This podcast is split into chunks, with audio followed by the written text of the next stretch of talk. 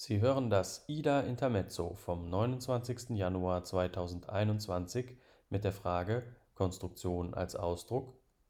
Eine Sonderausgabe der Aachener Tagung Identität der Architektur, veranstaltet durch den Lehrstuhl Baukonstruktion und das Lehr und Forschungsgebiet Raumgestaltung der Fakultät für Architektur der RWTH Aachen.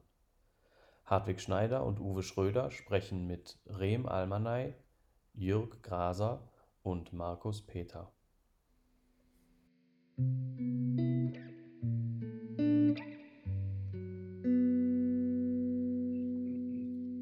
So, liebe Zuschauer, Identität der Architektur 2021 Intermezzo. Wir melden uns zurück und begrüßen auch diejenigen, die sich vielleicht jetzt erst zugeschaltet haben. Wir haben das vierte und letzte Gespräch vor uns und stellen die Frage Konstruktion als Ausdruck. Ja, auch von meiner Seite herzlichst willkommen und vielleicht ein paar Hinweise vorneweg. Sie können die Veranstaltung auch im Livestream auf YouTube verfolgen. Dann ist es auch möglich, äh, Fragen zu stellen, wenn Sie sich aber auch direkt beteiligen möchten per Video, dann entnehmen Sie alles, was Sie brauchen zur Anmeldung auf Zoom auf unserer Website ida.rwth-aachen.de. Wie zuvor beginnen wir auch dieses Gespräch mit einem kurzen Video. Film ab.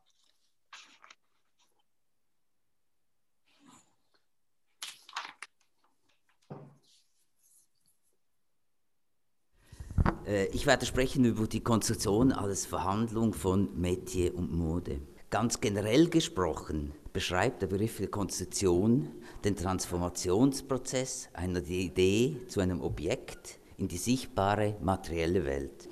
Mit gutem Willen könnte man diesen Kristallisationsprozess durchaus etwas Philosophisches abbringen. Denn Konstruktion ist mehr als die vermeintlich fehlerlose Umsetzung. Wir leben nicht nur von und in der Gegenwart, sondern auch in den Trümmern, Träumen, Erinnerungen, Prägungen, Werthaltungen, Traumata und so weiter früherer Zeitschichten in Erbschaften aller Art. Wir leben in einer Welt, die immer schon ist, mit all ihren Sachzwängen, Widersprüchen, Konflikten, aber auch Kostbarkeiten. Die Gegenwart ist nur ein schmaler Grat, vielfältig verwoben mit der Vergangenheit, mit einem Potenzial für die Zukunft. Was uns in unseren bisherigen Projekten interessierte, ist es, mit vergleichsweise beschaulichen, im Prinzip meist sogar relativ pragmatischen bautechnischen Lösungen eine gewisse konstruktive Kompliziertheit zu verfolgen oder zumindest an präzise im Entwurf definierten Stellen nicht von vornherein nur die einfachste oder naheliegendste oder auch konfliktfreiste Lösung zu suchen. Es geht also darum, einer gewissen Komplexität, wenn auch einer wohl dosierten, in ihr Recht zu verhelfen. Nicht als Selbstzweck und auch nicht als technologische Forschung oder im Sinne des Ausloten technischer Grenzen, sondern als Mittel architektonischen Ausdrucks und Artikulation. Konstruktion und Gestalt. Ihr habt immer wieder die Gestalt erwähnt, also das andere Pol, das Konstruktion, wenn sie eben nicht erhoben wird zur Gestalt. Und was meinen wir eigentlich damit und warum ist das so schwierig? Warum sind die Irrwege so schwierig? Und das möchte ich voranstellen. Es ist verdammt schwierig. Und wir müssen uns technisch schulen, dass wir es können, dass wir wie geht das jetzt? Die Themen sind industrielle Halbfabrikate, weil es eben ein bestimmtes Lebensgefühl, also eine bestimmte Vorstellung von Sein, von gegenwärtigem Sein, von in die Zukunft bezogenem Sein ausdrückt, aus meiner Perspektive.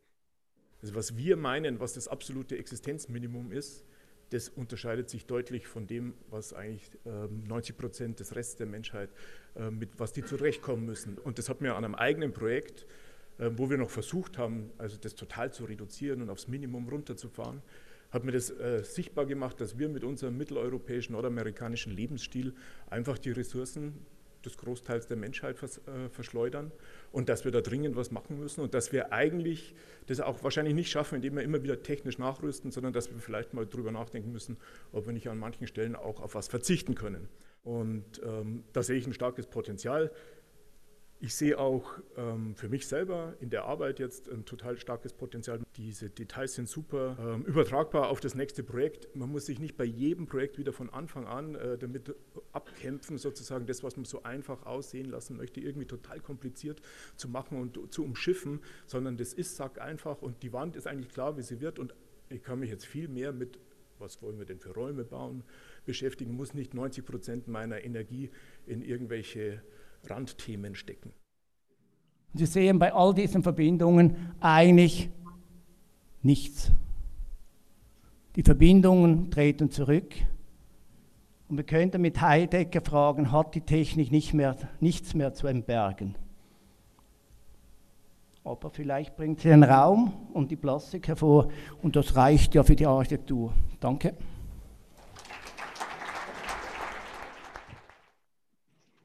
Ja, wir begrüßen unsere Gäste. Schön, dass Sie alle bei uns sind. Und wir beginnen mit einer kurzen Vorstellungsrunde. Reim Almanay studierte an der ETH Zürich und arbeitete unter anderem anschließend bei Diener und Diener in Basel. Von 2010 bis 2013 war sie an der TU München am Lehrstuhl von Florian Nagler tätig von 2015 bis 2019 an der ETH in Zürich bei Adam Caruso. Seit 2016 führt sie mit Florian Fischer das gemeinsame Büro Almenai Fischer in München. Als Gast- und Vertretungsprofessorin lehrte sie gemeinsam mit ihrem Büropartner in Antwerpen, an der Universität in Kassel und in den Jahren 2020 und 2021 an der TU München. Herzlich willkommen, Rem Almenay, in unserer Runde. Danke. Jörg Graser studierte Architektur an der EPF Lausanne und der ETH Zürich.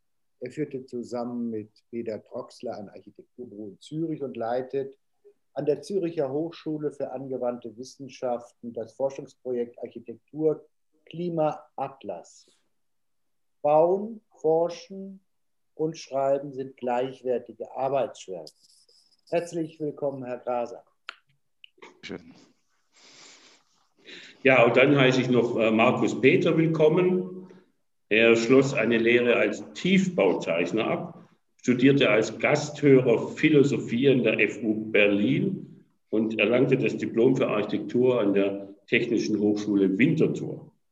Parallel zur Forschungs- und Lehrtätigkeit an der ETH Zürich begann er anschließend die freie Tätigkeit als Architekt und die Zusammenarbeit mit Marcel Meili, mit dem er 1987 das gemeinsame Büro Meili und Peter gründete.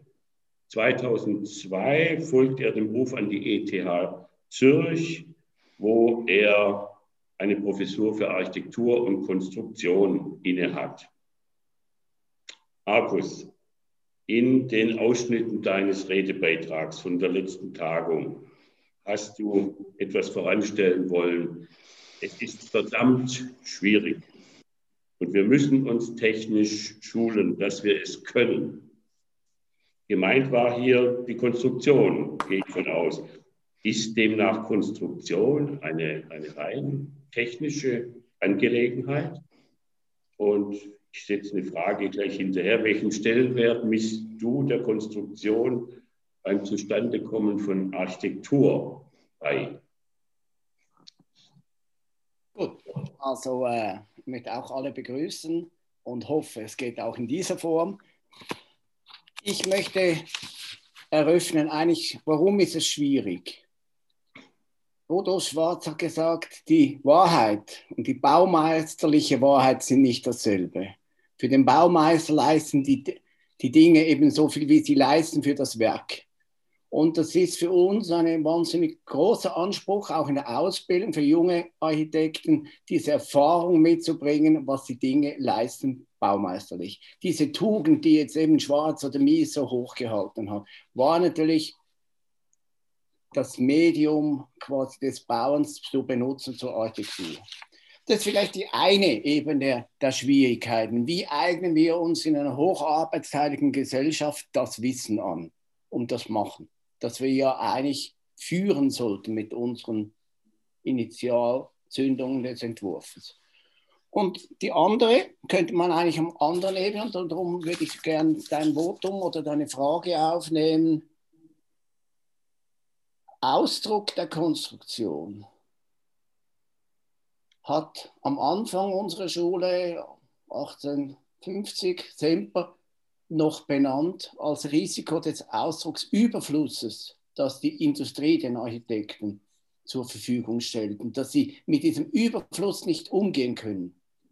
Er hat das als paradox gemeint, dass sie eigentlich den Boden verlieren äh, unter den Möglichkeiten des Ausdrucksüberflusses des industriellen Mittels am anderen Ende quasi des 20, äh, Ende des 20. Jahrhunderts hat Bruno Reichlin den, immer wieder diese Verhängung gemacht von Ausdruck und Ausdruckslosigkeit, weil die Moderne in ihrer Doktrin gemeint hat, wenn der, dass der Ausdruck der Konstruktion mit der Konstruktion alleine zusammenfällt und damit erledigt ist. Also dieses ursprüngliche baumeisterliche Doppelspiel von des Tektonen, des Ausdrückens im künstlerischen Sinn und technischen Machens eigentlich eben wieder verloren gegangen ist. Und diese Frage bewegt uns. Also eine doppelte Schwierigkeit. Die Schwierigkeit im hocharbeitsteiligen Feld, wir können ja dann darüber sprechen. Ich glaube gerade, äh, dass jetzt auch Florian Nagler, wenn man ihn zuhört, und natürlich untertrieben hat. Ich möchte nicht alle Simulationen wissen, wie diese Bauten dann, die so vermeintlich einfach sind, dann äh, als monofunktionale äh, oder ähm, als ein Material äh, gefertigten Teile her, wie die herzustellen sind und nachzuweisen sind. Also wir kämpfen durchaus äh, mit einem Verlust des Baumeisterlichen, sage ich mal, in unserem Beruf. Das hat viele Bedingungen und, äh, und umgekehrt glaube ich, wir müssen die Frage des Ausdrucks eben nicht alleine mit der Konstruktion, äh, mit dem richtigen Konstruieren erledigen. Und da sind wir einfach gefordert. Also das heißt, dieses nicht einfach oder das, dass es schwierig ist, mhm. das ist vor allen Dingen auch eine Sache des Planen und Planens und Entwerfens. Das hat Florian Nagler ja auch nicht gesagt, dass das einfach wäre. Er strebt ja die einfache Konstruktion an. Also das sind doch zwei Ebenen. Es ist nicht das ganz wichtig, dass wir klar machen, es, es ist schwierig und es bleibt schwierig und es wird immer komplexer. Aber dennoch muss doch unser Bestreben sein, dass wir das, das Bauen als, auch jetzt als technischen Vorgang einfacher machen. Oder siehst du das anders? Ja, also äh, wir haben ja auch mal so eine Generation mit Andrea de Platzes bei uns, hat das ähnlich was gemacht mit dem Monobeton.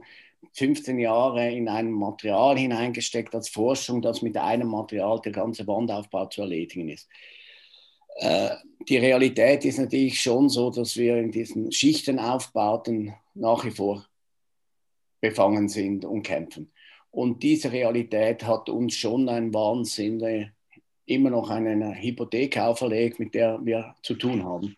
Ich denke, das betrifft selbst der Holzbau, äh, dass wir da eigentlich natürlich Lebensdauer vernünftigerweise unterscheiden zwischen Struktur und Fassade. Wir machen da einige, einige Überlegungen, das ist vielleicht etwas beweglicher, aber wir kämpfen auch da, würde ich sagen, die Anstrengung, das zu vereinfachen, wird auf der Gegenseite natürlich wenige jetzt von quasi den Impuls des ökologischen, klimatischen. Aber wenn wir dann die übersetzen in unser Facility Management, Bauherren, das ist ja eigentlich nur noch ein wandelndes Facility Management über Auskünfte äh, und Abläufe und äh, von Energieflüssen, im besten Fall, aber im schlechten Fall von Lebensdauer und einfacher Verwendbarkeit und so. Das ist eigentlich schon sehr anspruchsvoll.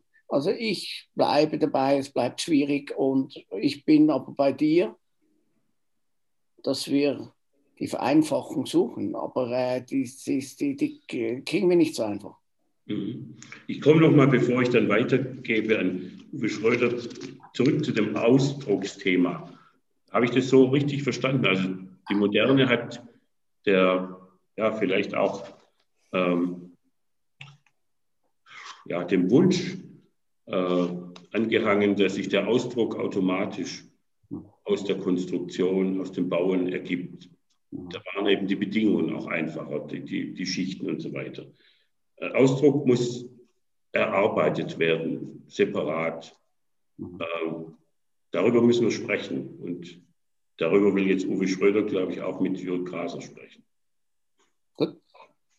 Ja, wir kommen auf den Punkt sicher zurück, Markus, und dann musst du natürlich auch darauf antworten, nochmal, was denn, woher denn dieser Ausdruck kommen könnte.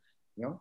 Aber ich erstmal gehen wir mal einen Schritt weiter und äh, ich würde gerne ähm, Jörg Graser jetzt danach fragen, ähm, ob er eigentlich Markus Peter so zustimmen könnte in seiner bisherigen Definition.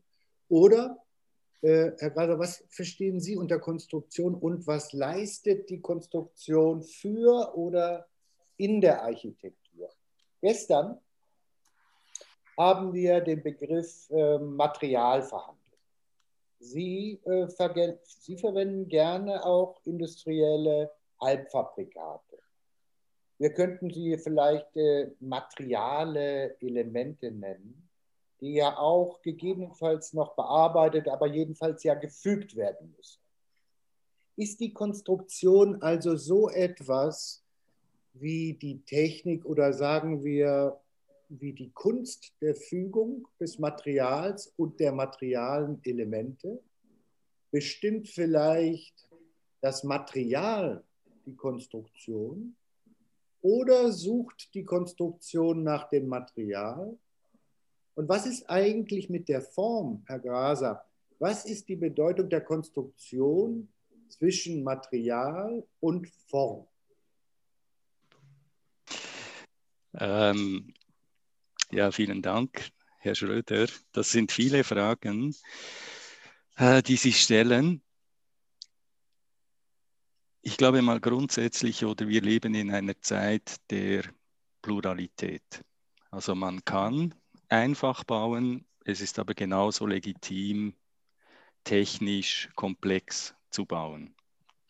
Und ich glaube, oder, die, das Material, das kommt sicher vor der Konstruktion, weil es die Möglichkeiten gibt und es ist ja in unserer immer digitaleren Welt zentral, dass wir als Architekten Artefakte, die dann konkret existieren, in diese Welt setzen und um das handelt sich unsere Arbeit. Also das ist einerseits eine Schwierigkeit, oder so wie das Markus Peter formuliert hat. Ich empfinde das genauso als ein Privileg, und ich weiß, dass es verglichen mit meinem Kollegen, die Computerprogramme schreiben, die dann vielleicht 60 Prozent funktionieren und 40 nicht. Und das ist auch ein bisschen egal. In der Architektur natürlich so eine Sichtweise nicht möglich ist. Und also eine so zentrale, ein zentraler Grundsatz ist die Erdanziehung der Materie, die bedingt, also die, die schafft den rechten Winkel, der eine ausgezeichnete Geometrie ist. Und diese Erdanziehung, solange die existiert, müssen wir, wenn wir Räume bauen wollen, diese konstruieren. In der Schweiz oder wenn ich so von Zürich nach Bern fahre, haben wir einen wahnsinnigen Überschuss an Bauerei, die, bei der ich jede,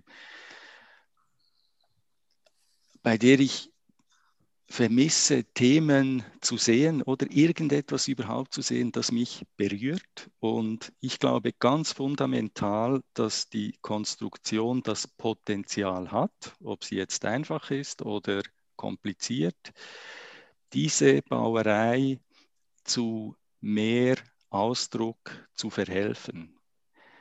Einfach indem ich mich tief mit diesem Thema auseinandersetzen, wird die Arbeit oder mein Resultat, also mein gebauter Artefakt in dieser Welt besser. Wie ich das dann genau mache, da bin ich sehr offen, also ich kann mit sehr vielen verschiedenen Möglichkeiten leben, die mich auch begeistern oder die mir gefallen oder die, ich, ähm, ähm, die mich berühren. In der Ausbildung ist es sicher so, dass wir versuchen müssen, jungen Architektinnen und Architekten dieses Wissen zu vermitteln und halt speziell auch diese Rolle als Generalisten, weil wenn ich aus meiner ähm, architektonischen Praxis spreche, bei meinem allerersten Bau hatte ich noch nicht mal einen Bauphysiker im Team, oder es war der Architekt und ein Statiker. Heute habe ich Teams mit mindestens zehn Spezialisten. Und die Schwierigkeit, das ist schon so, dass es nicht so einfach, die dann dazu zu bringen, ein Resultat zu erzeugen, das am Schluss Architektur ist. Aber ich glaube, das ist die Aufgabe und die Konstruktion beziehungsweise das Material ist ein Hilfsmittel auf diesem Weg, genau dieses Ziel erfolgreich dann auch umzusetzen. Das heißt, ähm, Konstruktion ist sehr wohl ein wesentlicher Bestandteil der Architektur. Konstruktion trägt wesentlich zur äußeren Erscheinung und auch zur Charakteristik eines Gebäudes bei. Ähm, ist denn jetzt die Konstruktion schon, leistet die Konstruktion, Konstruktion schon den vollständigen Ausdruck auch oder ähm, kommt da noch was hinzu? Und ich würde gerne da nochmal nachfragen. Äh, was könnte das denn sein, was da zukommt, um der Architektur zum Ausdruck zu verhelfen, der Architektur zum Ausdruck zu verhelfen und nicht alleine der Konstruktion? Oder Sie haben das ja eingangs auch schon gesagt, am Schluss sind wir Spezialisten für Raum. Also am Schluss ist die einzige Frage, an der wir gemessen werden, schaffen wir einen räumlichen Beitrag, der eine zusätzliche Möglichkeit für das Leben eröffnet und die Nutzerinnen und Nutzer entsprechend abholt und ihnen dort auch eine Möglichkeit gibt, dann sich selber ähm, darin zu finden.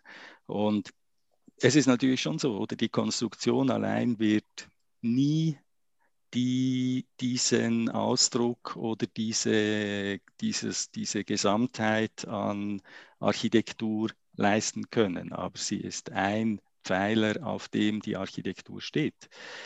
Das Ganze ist komplex, oder? Also man kann ähm, das, man könnte auch, oder ich beschäftige mich jetzt gerade mit ähm, seit ein paar Jahren, also ich habe mich ja mit der Konstruktion beschäftigt im Zusammenhang mit dieser Studie über die Schule von Solothurn sehr intensiv. Ähm, Im Moment beschäftige ich mich mit Fragen zu Energie und Klima und zwar als Entwurfsthema, oder? Also was, äh, da gibt es ganz viele Dinge zu lernen, die wir auch, die so wie verschüttet sind. Und das werde ich jetzt dann abschließen, so in ein, zwei Jahren. Und dann habe ich eigentlich im Sinn, dann die nächsten sieben Jahre mich mit Raum zu beschäftigen. Der Markus Peter hat das jetzt schon abgeschlossen. Also ich komme jetzt quasi von der ähm, Konstruktion eben über diese ganze Klima-Energiefrage, möchte ich mich dann zu der Raumfrage bewegen. Und damit will ich ja nur sagen, es ist eine Gesamtheit von, es ist ein Zusammenspiel, es ist eine Synthese all dieser verschiedenen Themen, die Sie ja in Ihrem Intermezzo auch behandelt haben. Oder ich habe auch ähm, da reingehört und ähm, wäre natürlich auch, es hätte mich auch interessiert, zu allen anderen Themen etwas zu sagen. Es freut mich, dass ich jetzt etwas zur Konstruktion sagen darf und ich frage mich jetzt immer auch, oder ist das, wenn man so ein Gespräch führt, kann man überhaupt dieser ganzen Vielfalt und Schwierigkeit oder so wie es Markus Peter formuliert hat, wo ich natürlich schon mit ihm einig bin, irgendwie jetzt in diesen wenigen Worten etwas Sinnvolles ähm, aussagen. Also auch eben für Studentinnen und Studenten. Ich glaube, das Einzige, was man tun kann, ist sich vertieft in dieses Thema, ähm, sich mit diesem Thema zu beschäftigen, ähm, zu reisen, ähm, Räume anzuschauen, Konstruktion zu studieren, wenn möglich selber mit seinen Bauten die Möglichkeiten, die man sich erarbeitet hat, austesten und weitergehen und versuchen, so irgendwie einen gültigen Beitrag selbst zu leisten. Ich verstehe das schon so.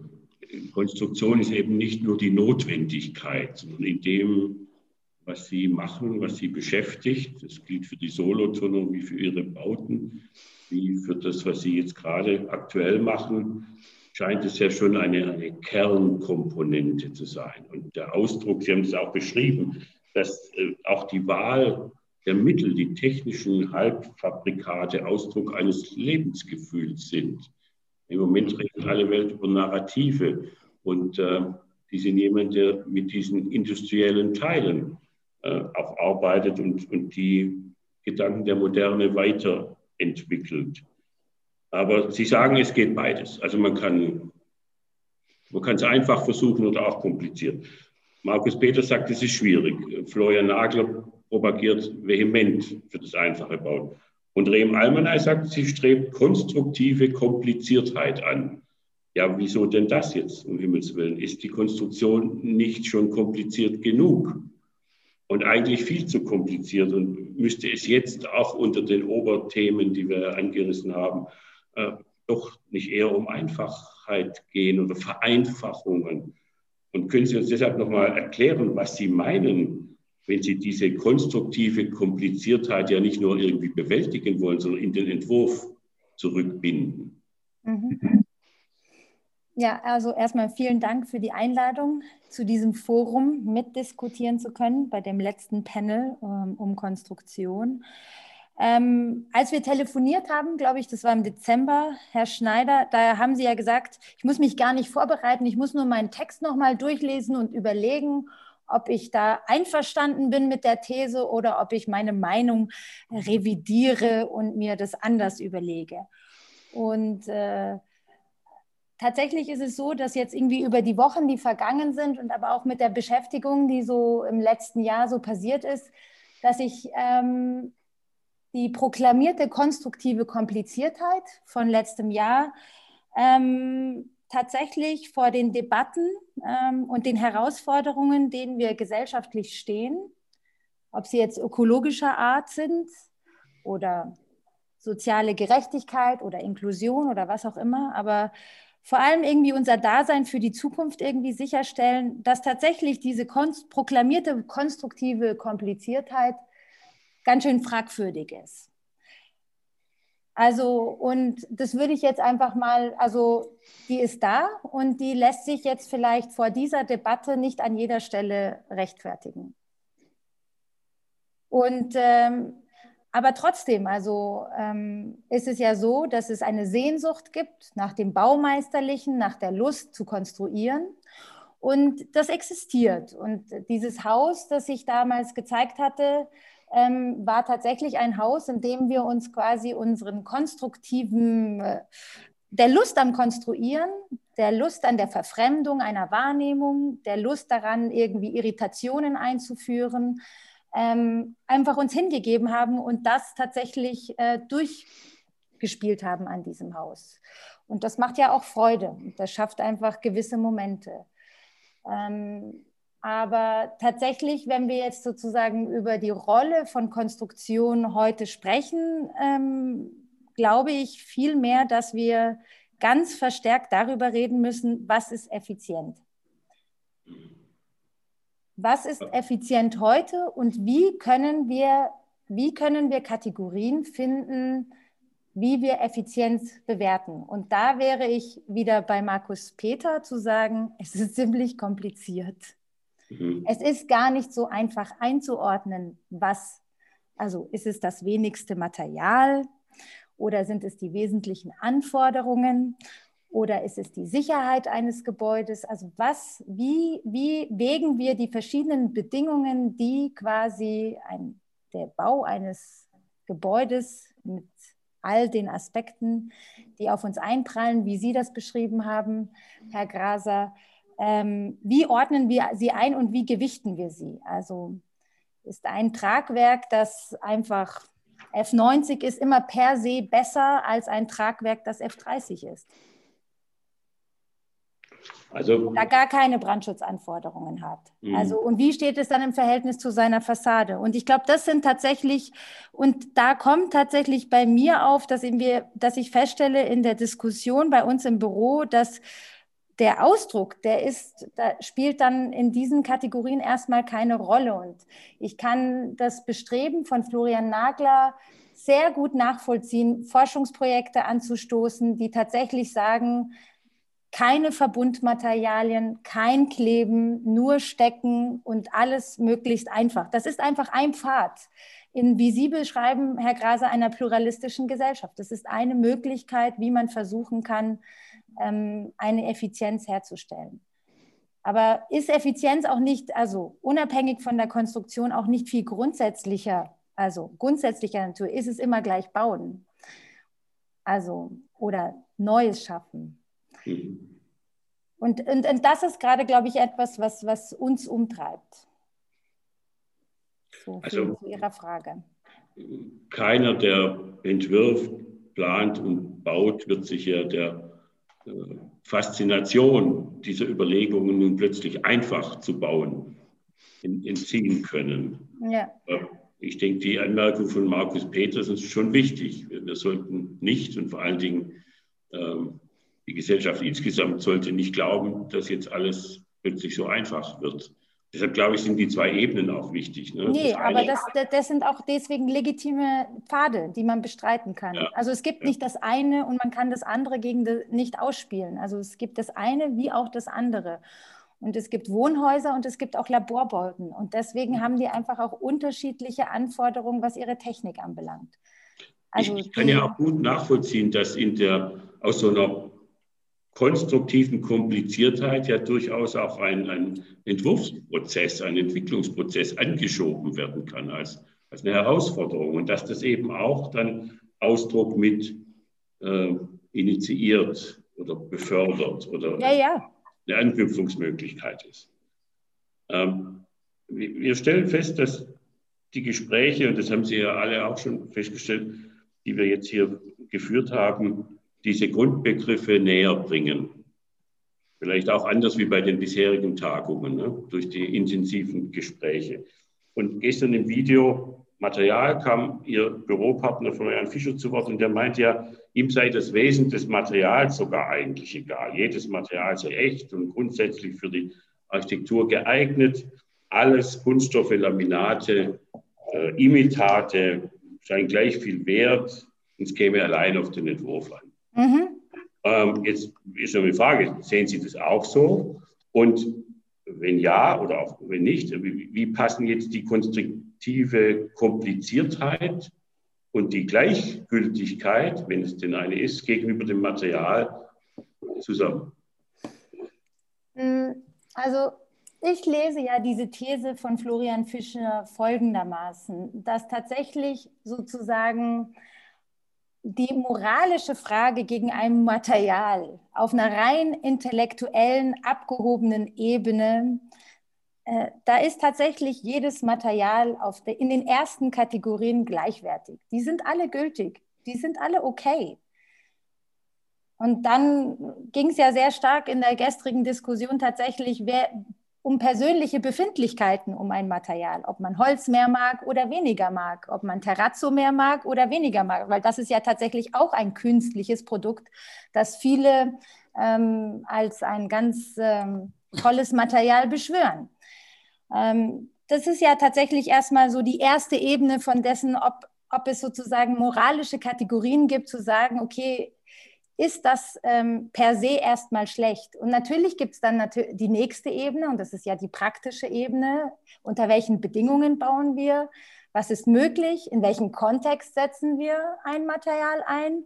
Und da eben tatsächlich die Effizienz zu hinterfragen. Und da ist natürlich irgendwie naheliegend, ähm, in erster Ebene eher für Holzfenster zu plädieren als für Kunststofffenster. Aber das hat auch mit unseren gesellschaftlichen Kategorien zu tun, inwiefern es für Kunststofffenster CO2-Abgaben gibt. Also, aber auf einer ganz rein intellektuellen Ebene würde ich jetzt kein Material verteufeln. Da bin ich bei Florian Fischer. Fand ja eigentlich äh, das, äh, das, was Sie ähm, jetzt zur, äh, zur Konstruktion gesagt haben und das, was äh, Florian Fischer gestern zum Material gesagt hat, oder in dem Ausschnitt kam das, so ja, ja.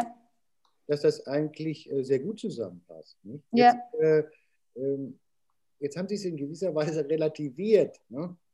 Also es passt auch deswegen so sehr gut zusammen, weil es radikal beides, also sicher beide, beide Standpunkte zunächst mal so intellektuell, aber beide eben radikal zurückgeführt auf den Entwurf. Ne? Der Entwurf ist im Grunde genommen verantwortlich für eine Strategie der Konstruktion und der Entwurf ist verantwortlich für äh, eine bestimmte Auswahl von Materialien und deswegen äh, können wir da erstmal keine Bewertung vornehmen, weder der Konstruktion noch äh, des Materials, sondern wir müssen uns offen halten für das, was der Entwurf uns vorgibt. Mhm. So habe ich das verstanden zunächst mal. Und das kann ich äh, sehr gut nachvollziehen. Ja? Und jetzt, äh, jetzt sagen Sie, okay, das ist äh, die Effizienz und so weiter, das sind jetzt alles wichtige Themen. Absolut klar, das sind geradezu selbstverständlich für uns, glaube ich, geworden, über, über diese Themen nachzudenken und äh, über Nachhaltigkeit im weitesten Sinne und so weiter. Ich möchte aber trotzdem nochmal auf diesen Punkt zurückkommen. Also äh, es geht ja schon, also wir haben ja nach dem Ausdruck. Und mhm. jetzt die Frage, was kann denn diesen Ausdruck eigentlich über die Konstruktion hinausgehend bestimmen? Sind das vielleicht äh, kulturelle und gesellschaftliche Themen? Also, wenn wir jetzt vermehrt über, äh, über die Nachhaltigkeit nachdenken und sozusagen dadurch unsere Konstruktion, also sensibilisieren über solche Themen, wenn wir die Auswahl des Materials sensibilisieren auf der Grundlage dieser übergeordneten gesellschaftlichen und kulturellen Themen, ist das vielleicht etwas, was äh, unsere Konstruktion in diese Richtung hebt, ihr einen äh, übergeordneten Ausdruck vielleicht einschreiben könnte?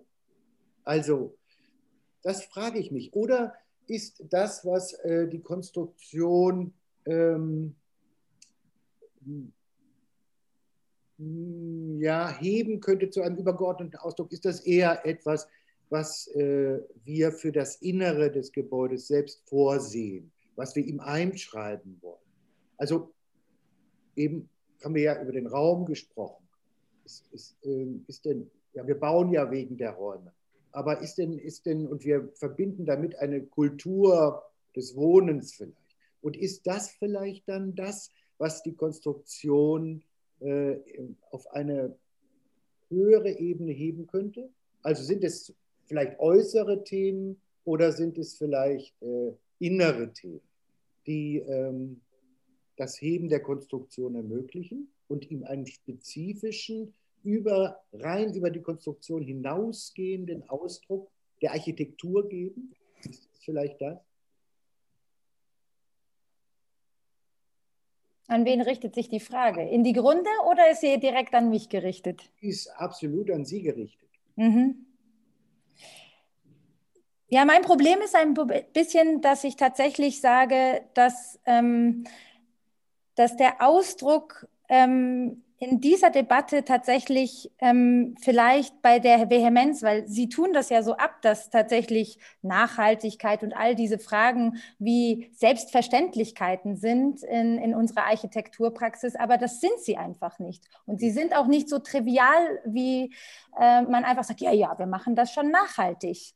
Also das ist einfach nicht so trivial und das ist tatsächlich, und dann spielt ähm, Ausdruck am Ende oder nicht die primäre Rolle. Sie ist dann vielleicht am Ende an gewissen Stelle der, das Resultat dessen, wie es passiert und ähm, wie man abgewegt hat, sachlich auf eine, auf eine Frage zu beantworten. Also da würde ich ganz gerne ähm, äh, Hermann Tschech zitieren, der in einer Zeitschrift, in einem Interview mal gesagt hat, Architektur hat mit sehr vielen Sachen zu tun.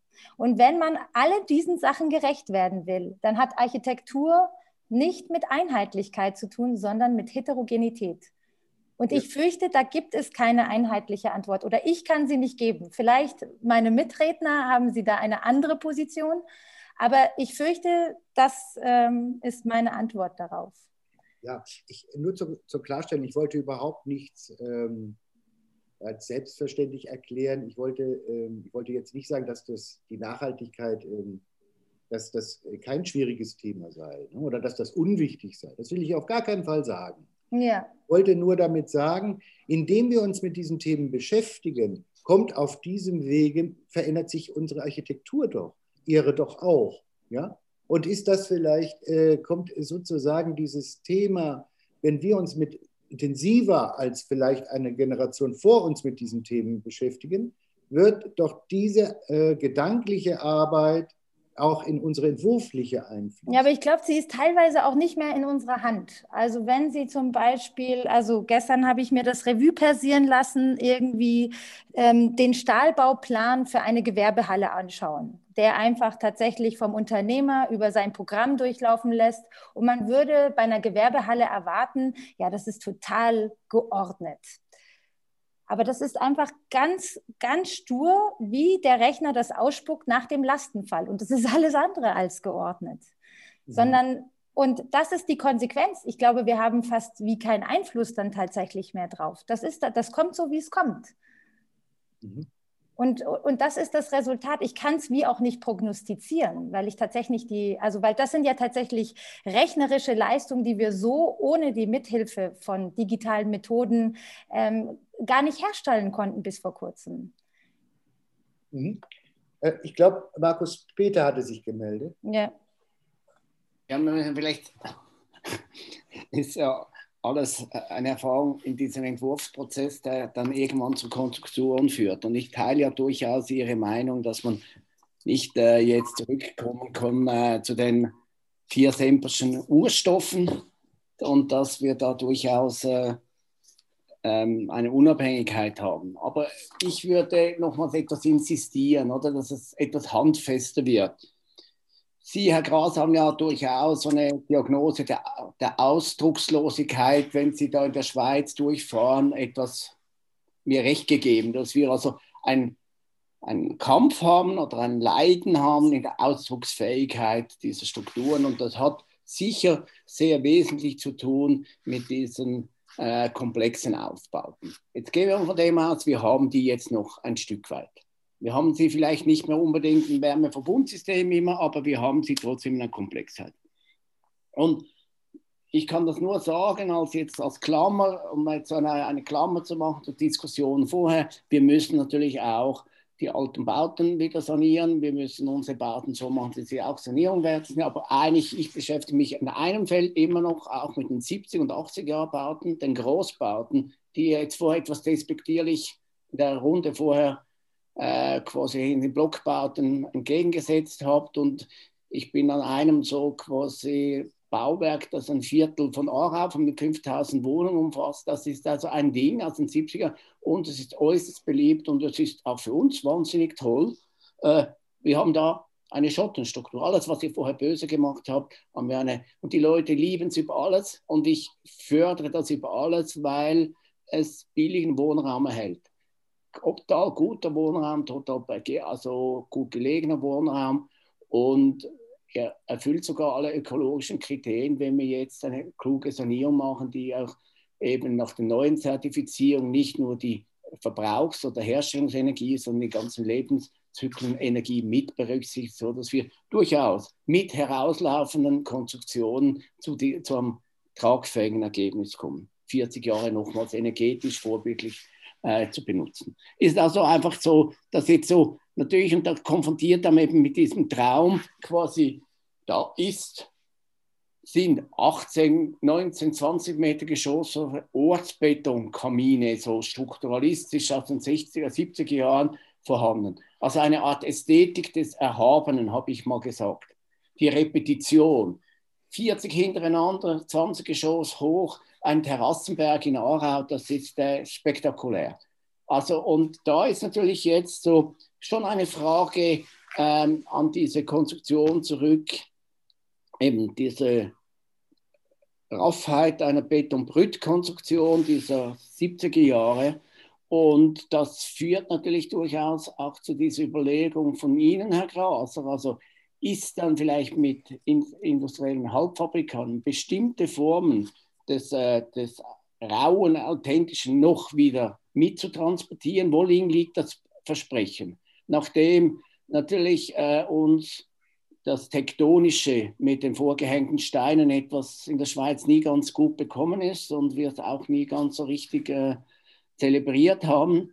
Ähm, der Ausdruck quasi der Verkleidung und des Tektonischen über den Stein zusammenzubringen, war natürlich jetzt dieses Interesse eigentlich eine, finde ich, eine, finde ich viele wichtige Fragen, die Sie damit aufwerfen, über durchaus jetzt veränderte Baustoffe, auch die Verwendung, wir planen im Moment Rahmenschalungen äh, für, also diese Rahmenschalung, die keine Norm hat, keine Sichtnorm hat, weil sie eigentlich den Industrieanwendungen äh, Zwecken dient, äh, super vor, mit der quasi groß, großformatige Betonkonstruktion zum Ausdruck zu bringen, finde ich ein enorm interessanter Prozess, also auch mit sogenannten industriellen Halbfabrikaten zu arbeiten. Das ist eine durchaus moderne Erbschaft. Ich denke, diese Ausdruckslosigkeit hat schon eine Art Antwort eben an bestimmten Fragestellungen gefunden. Ich kann das durchaus äh, auch ähm, Komplexheit, Polyphonie im Ausdruck von Bauten durchaus positiv sehen, je nach städtebaulicher Situation, nicht überall. Und damit äh, das Spiel quasi, quasi des Ausdrucks äh, äh, das nicht unmittelbar ans Material gebunden. Ich glaube aber, dass die Architektur verliert. Das wäre eine Schluss, eine meine These, wenn die Architektur quasi zu optisch gebunden ist und die Ausdrucksebene ist vielleicht eine der wichtigen, die das Taktile. Und das Taktile ist das Grundelement der Raumwahrnehmung. Das ist die Raumwahrnehmung und die Raumerfahrung ist für uns keine optische. Und darum ist vielleicht über das Erhabene einer 19 Geschoss hohen äh, Betonbrüttwand auch quasi das Räumliche gebunden ans Taktile. Und da schließt sich vielleicht der Kreis zwischen Stoff, Material und auch Ausdruck der Konstruktion. Es war für uns immer eine, also für mich in meinem Werdegang immer eine schwierige Geschichte mir vorzustellen, wenn Richie Meyer, das war dort mal so einer der großen Stars im Himmel, äh, äh, wenn man sich denkt, dass die Bauten dann äh, real gebaut sind.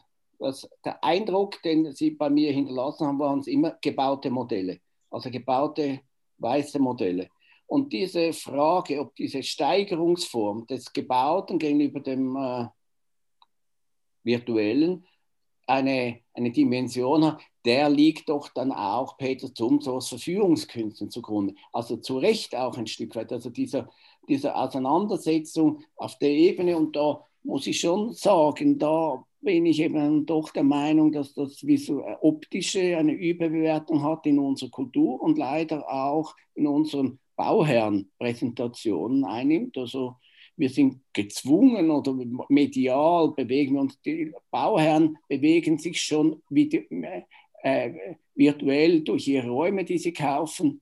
Und das Beste, was wir noch erreichen können, ist, wenn sie dann real in den Räumen sind, vollkommen überrascht sind, dass die Erfahrungen nicht übereinstimmen. Das ist so das, was ich so etwas anstrebe, weil da gibt es eine Erfahrung mehr, die über das visuelle, virtuelle hinausgeht. Und das verbinde ich schon sehr stark mit der Konstruktion. Jetzt um sehr generell mal zu reden, oder? da ist natürlich die Frage, dass eben, wo liegt das drin? Und das war in der, ähm, äh, in der Rohheit, also der Halbfabrikate, immer ein Versuch des Wiedergewinnens, des Verlustes vom Authentischen. Also darum will ich schon jetzt da nicht ganz so jetzt äh, quasi vollkommen abstrahieren und so quasi das, das, äh, die Form über jedes Material stellen. Ich finde diese platonische Form-Material-Gegensatz, wo das alles, die Form alles ist und der Stoff einfach gegossen wird in die Form, glaube ich, schon nicht erschöpfend. Also für mich nicht erschöpfend, wenn ich bei euch in St. Anna Düren äh, sehe, diese Steinmauer 1955 gebaut, 20 Meter hoch, 60 Meter lang, von Rudolf Schwarz, das ist einfach mehr als eine Zeichnung. Also das ist einfach dann Rauheit und, und Körperlichkeit und Erfahrung, etwas, was nur über die Konstruktion hervorzubringen ist. aber das ist doch ja fast eine Strömung, kann man sagen, im Moment. Ne? Diese Suche nach dem Authentischen, nach dem äh, Material, dessen Homogenität, Massivität. Das hatten wir ja gestern besprochen. Aber, äh, und das, das ist ja nicht nur ein Architektending. Wir, wir merken ja, dass das auch nicht in der Breite, aber doch in einer sehr starken Strömung, äh, auch in der Gesellschaft, vielleicht als Antwort auf das Digitale und das Ephemere da ist.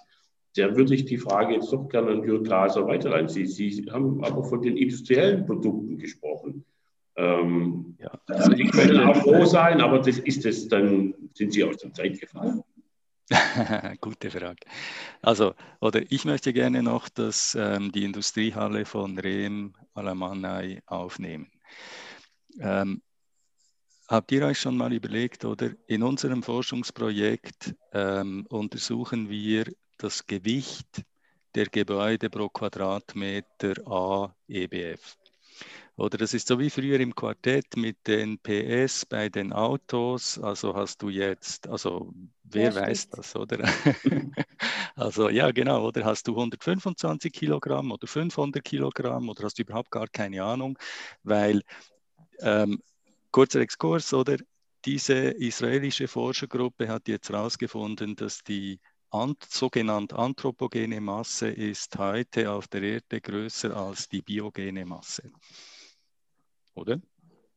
Und mich interessiert, um eben auf diesen Leichtbau jetzt zurückzukommen, oder? Ähm, mich interessiert Leichtbau, oder? Und zwar, warum interessiert mich Leichtbau? Wahrscheinlich einfach biografisch. Oder ich bin von der Moderne geprägt, ohne Moderne gäbe es mich nicht. Ich habe null ich muss sofort einen anderen Beruf ähm, ausüben, wenn man jetzt wieder so Schinkelpavillons äh, bauen muss, wie mein Vorredner letztes Jahr ähm, bei euch in Aachen. Oder? Das geht für mich nicht. Also ich mache das aus biografischer Notwendigkeit. Und jetzt ist es so, oder wenn mein Quadratmeter hat etwa 25 Prozent des Quadratmeters Gewicht so von heute in der Schweiz üblichen Bauten. Das weiß ich, weil ich das jetzt untersucht habe. Und das gibt einen anderen Ausdruck. Das ist der Punkt, oder? Es ist einfach ein anderes Potenzial. Und am Schluss ist es eben so, oder? Also, ähm, oder wir untersuchen jetzt da in unserem Forschungsprojekt, also wir haben so einen historischen Teil, wir haben einen Messenteil, wo wir selber messen, weil wir allen Zahlen nicht glauben, oder? Und dann gibt es noch so einen ähm, theoretischen Teil, da haben wir fünf Themen, oder? Also wir sprechen von Strategien der Planung, dann Strategien der Energiegewinnung, dann Strategien der Energiereduktion, dann Strategien der Nutzung und am Schluss Stoffkreisläufe. Und ich bin kein Freund von Wärmedämmungen, aber wenn man sich lange Zeit mit dem Thema beschäftigt, kann man doch recht klar herausfinden, dass es einfacher ist, ähm, Energie zu vermeiden, als Energie herzustellen. Oder? Und die oder wenn man es historisch betrachtet, und das hat eben noch niemand so richtig angeschaut, ist es natürlich einfach so, dass Espace, Soleil, Verdure, Fenêtre en Longueur, alle diese modernen diese moderne Theorie, oder? Und ich bin selber ein Modern, ich will das gar nicht in Frage stellen. Das geht nur, wenn Sie unbeschränkt Fremdenergie, zu, also wie das Louis Mumford nennt, zur Verfügung haben. Ein Kanister Benzin, das ist eine wahnsinnig, unglaublich tolle, fantastische Sache, oder? Also in der Verfügbarkeit, ähm, in der Anwendbarkeit, in der Transportierbarkeit. Das sind, oder wenn ich selber schaufeln muss, dann das sind so unendlich viele Schaufeln Beton. Das, ist, das kann man nicht ausrechnen, das kann man sich nicht vorstellen als Mensch, oder? Und ich glaube, oder was wir jetzt versuchen, ist eben diese moderne Architektur aus der Energiebrille zu betrachten. Und was natürlich auffällt, ist, dass wir über alle Jahrhunderte bis zu der Moderne immer aus einem Mangel entworfen haben. Man hatte zu wenig Material, man hatte zu wenig Arbeitskräfte, man hatte keinen Steinbruch, man hatte zu wenig Holz. Es war immer ein Mangel und es war immer über einen sehr langen Zeitraum ähm, eine Optimierung dann dieser Strategien, oder? Und seit der Moderne ist es eben eigentlich so, dass wir aus einem Überfluss entwerfen. Also die Schwierigkeit liegt eigentlich darin, oder wenn ich junge Architektinnen und Architekten anschaue, für was entscheide ich mich? Ich habe tausend Möglichkeiten. Was mache ich jetzt genau? Und ich komme jetzt nochmal da auf meine Industriehalle zurück, oder? Bei mir ist das eine biografische Notwendigkeit. Und ich verstehe natürlich, wenn Rehm Alamanai sagt, oder diese Industriehalle hat irgendein Computerprogramm gerechnet, die hat keinerlei strukturelle Logik, weil das interessiert den Computer nicht. Aber die Frage ist jetzt, kommt eine Architektin dort überhaupt dazu, etwas, einen Beitrag zu leisten? Weil auch dort ähm, könnte ich mir dann sehr gut vorstellen, dass ich einen Beitrag leisten kann oder? Und zwar einen Beitrag, der auch diese Industriehalle architektonisiert, sage ich jetzt mal so in Anführungsstrichen.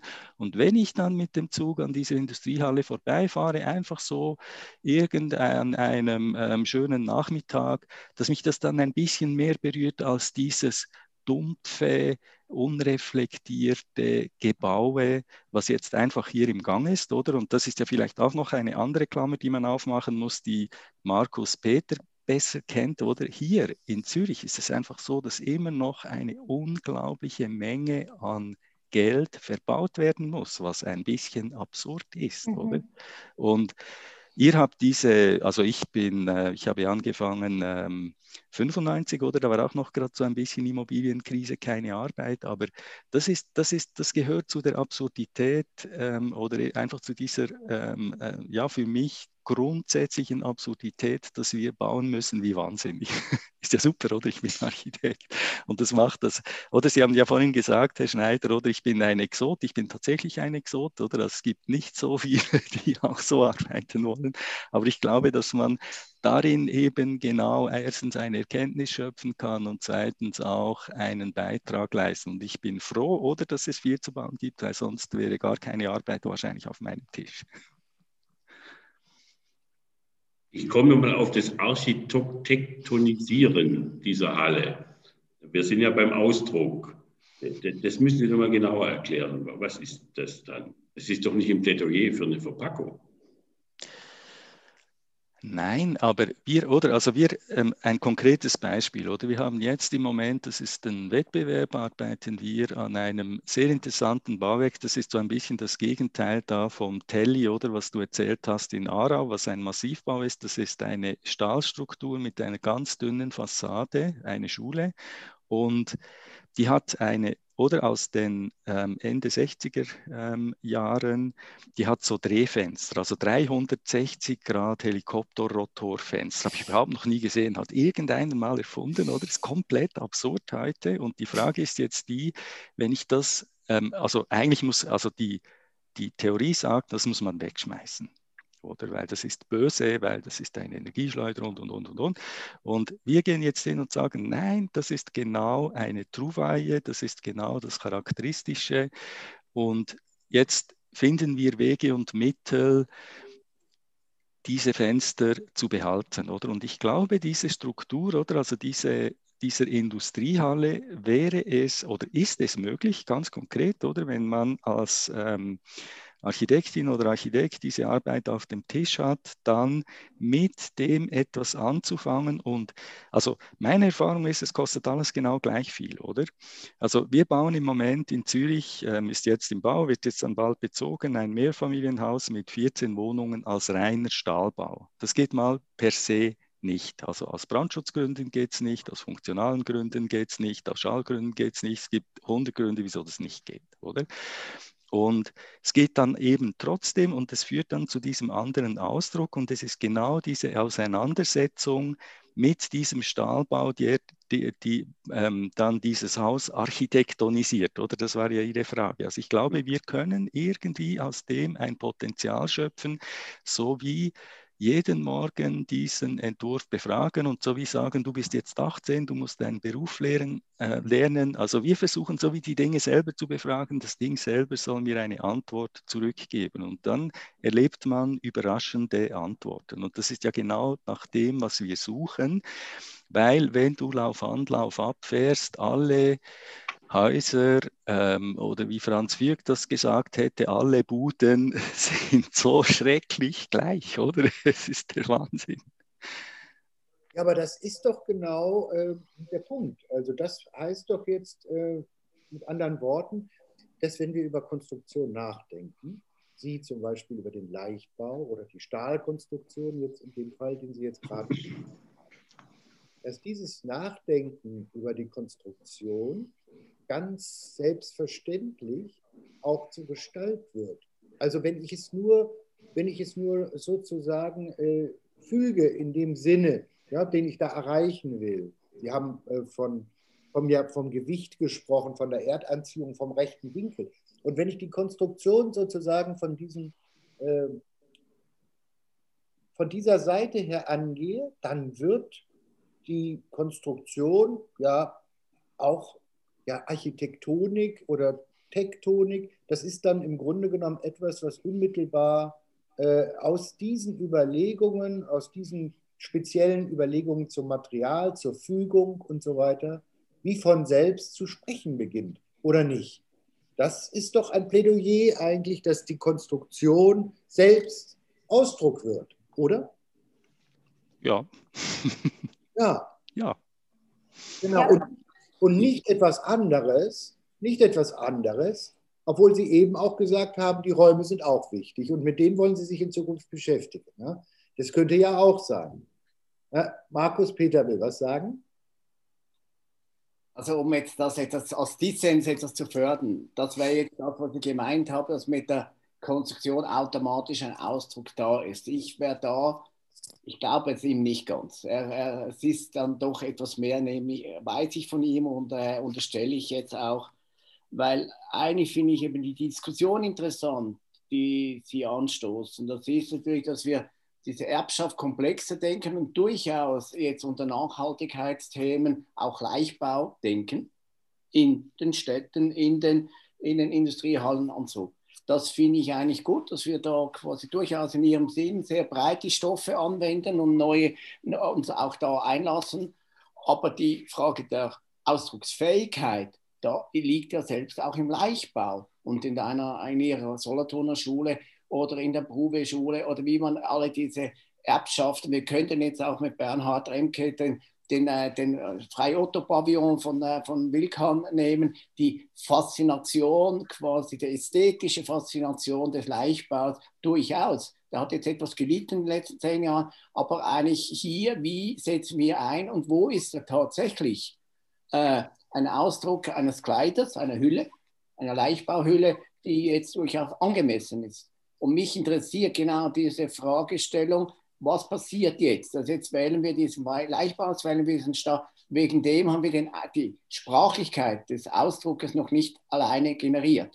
Und ich denke, da, da beginnt doch der Unterschied zwischen Schuppen, was Sie da Land auf und ab sehen, und der Ebene der Fähigkeit, eigentlich dem, auch dem Blech oder was immer Sie verwenden, dem Holz, im Leichtbau einen Ausdruck zu verleihen. Oder wir können durchaus zu Kunststoff gehen und, und da, wenn wir jetzt bei Freie Otto sind und sagen, doch, doch, also eigentlich ist die, wenn wir jetzt noch die Architektur gezwungen und diese Ausdrucksfähigkeit eigentlich zu arbeiten, meiner Meinung nach. Und die hat durchaus auch ähm, ein historisches Potenzial, wo sie zurückgreifen kann.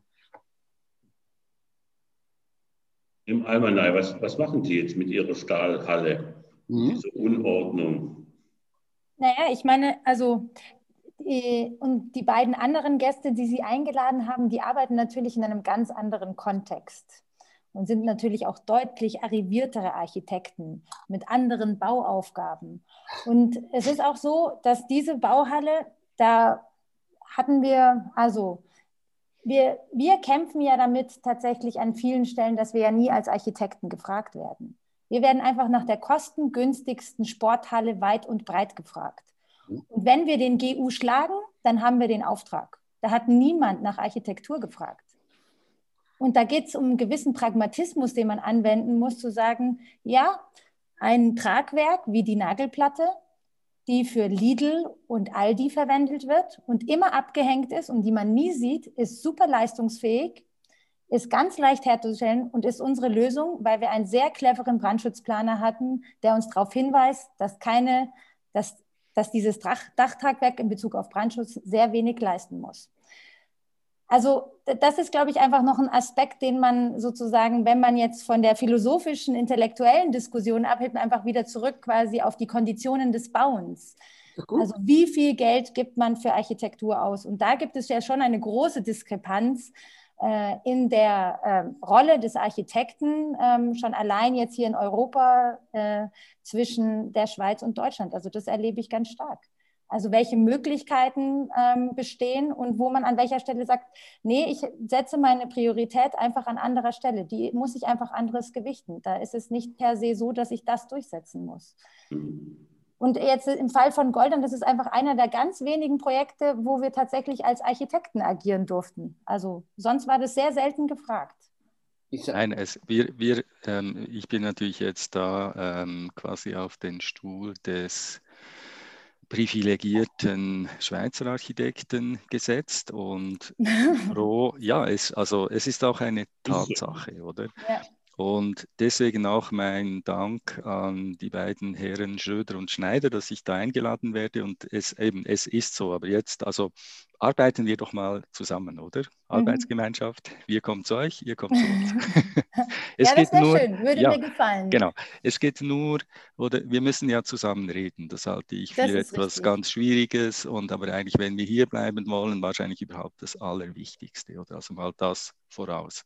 Und dann ist es natürlich so, oder dass auch wir kämpfen dann so wie quasi mit in umgekehrter Richtung mit dieser Situation, dass wir privilegiert sind und ähm, oder ich sehe so viele Kollegen ähm, und Kolleginnen, ähm, die sich dann irgendwie in diesem ganzen Markt auf ein bequemes Plätzchen setzen oder mit einem warmen Hintern, sage ich jetzt ein bisschen provokativ. Ja. Und es geht ja schon, oder? Und das ist eine Schwierigkeit jetzt wieder in der Architektur, oder? Weil so viele Themen bearbeitet werden. Wenn ich jetzt ganz konkret unseren Stundensatz vergleiche mit eurem Stundensatz in Deutschland, bin ich dann wahrscheinlich am Schluss nicht mehr so weit von eurem entfernt, einfach, weil wir bereit sind, so viel Zeit zu investieren, oder?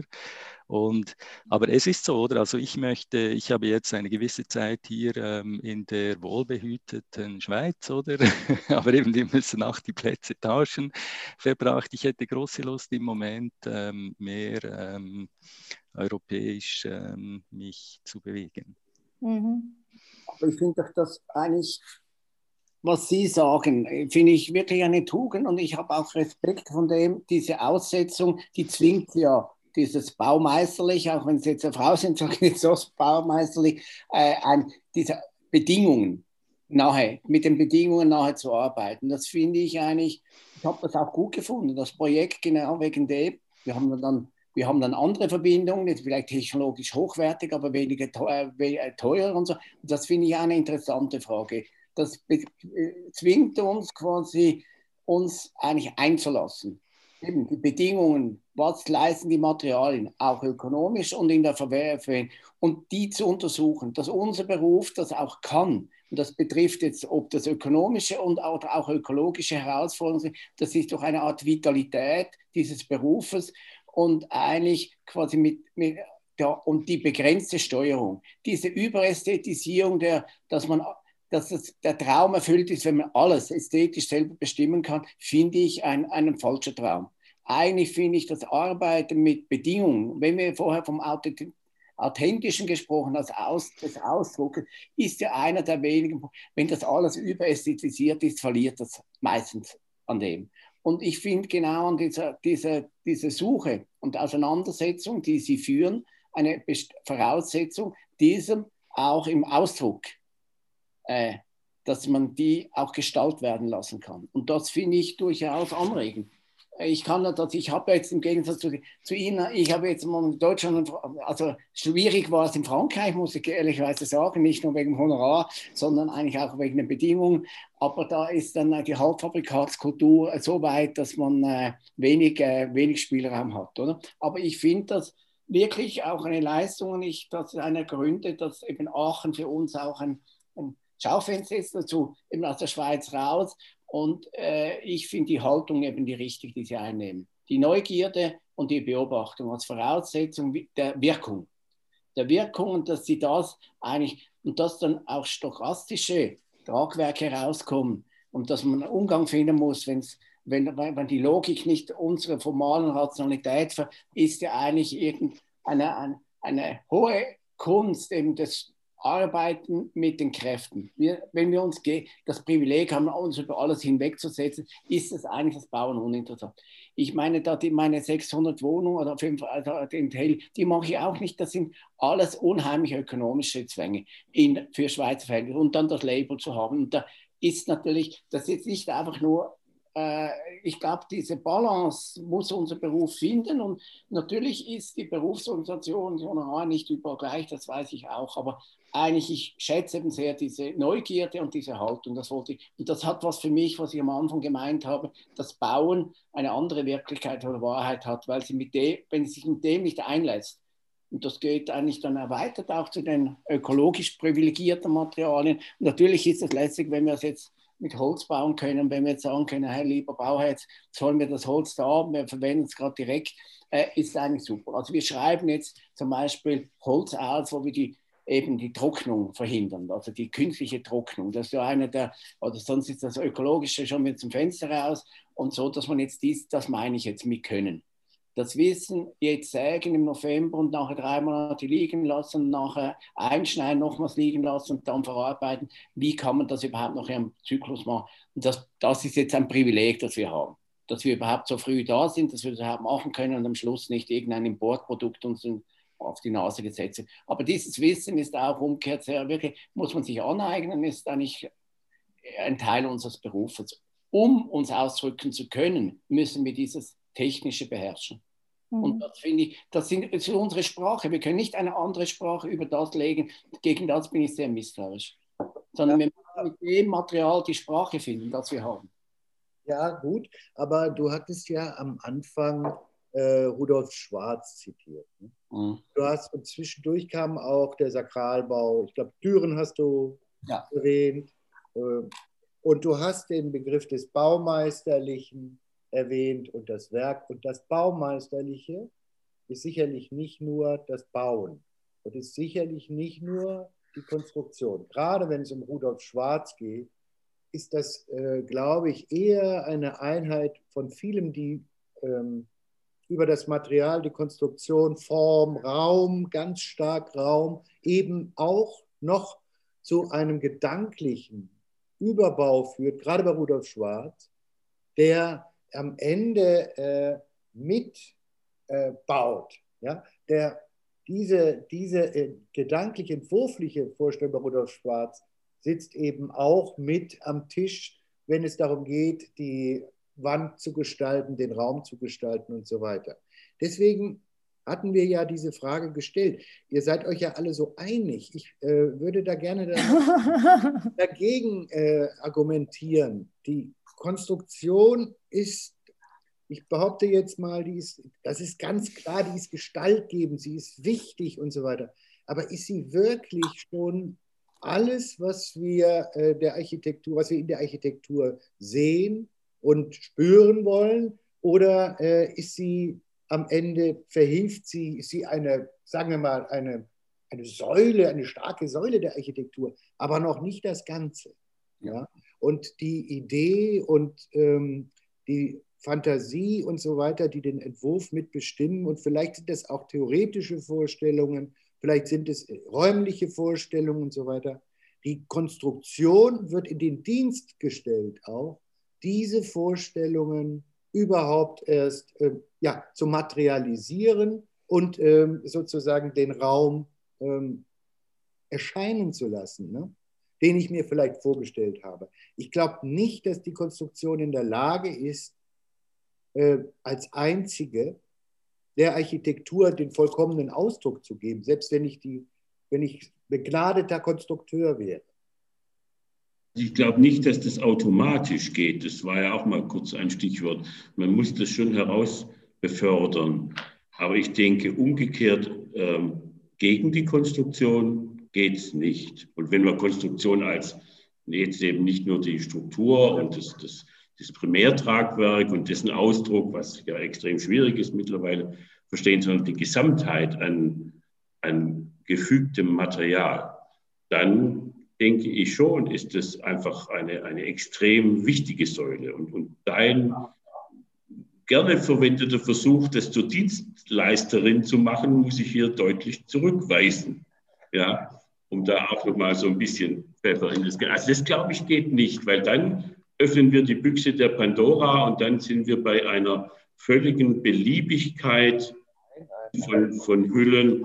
Also die Konstruktion ist, ist nicht nur eine von vielen, sondern eine ganz essentielle Säule für die Entwicklung von Ausdruck und Gestalt, würde ich jetzt mal ja. in die Runde werfen. Und ich stimme, dir, ich stimme dir ja zu und bin trotzdem der Meinung, dass ich, wie du schon selber sagst, sie ist wichtig, sie ist ganz wichtig, aber sie ist nicht die einzige Trägerin des Ausdrucks. Das meinte ich ja nur. Ne?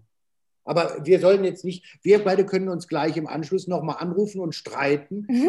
Erstmal auch mit unseren Gästen vielleicht nochmal ähm, verhandeln.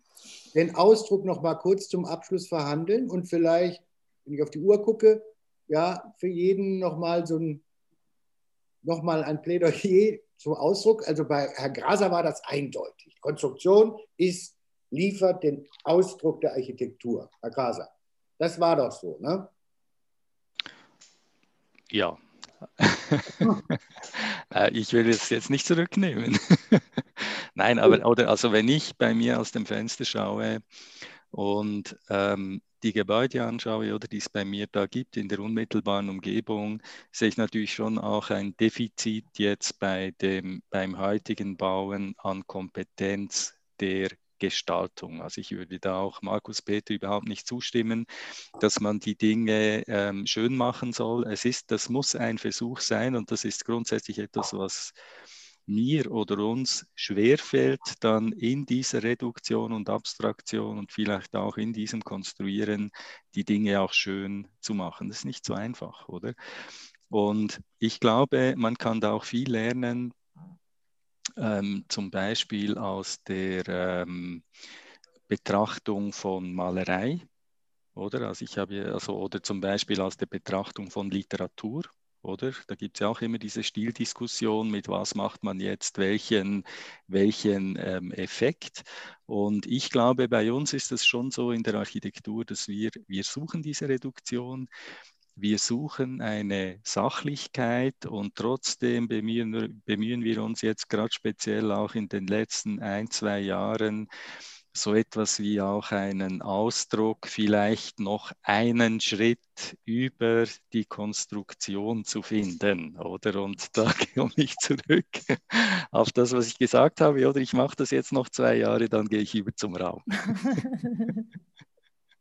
Wir haben eine Meldung aus dem Publikum oder eine Frage. Oder mehrere, oder? Mehrere?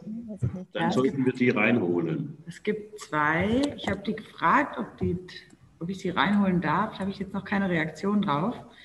Von daher würde ich vielleicht einfach die erste mal vorlesen. Von Lea Soltau kommt die Frage, als Architekt in einer jungen Generation habe ich das Gefühl, nach Neuem, nach der Definition von Valerio Olgiati zu streben.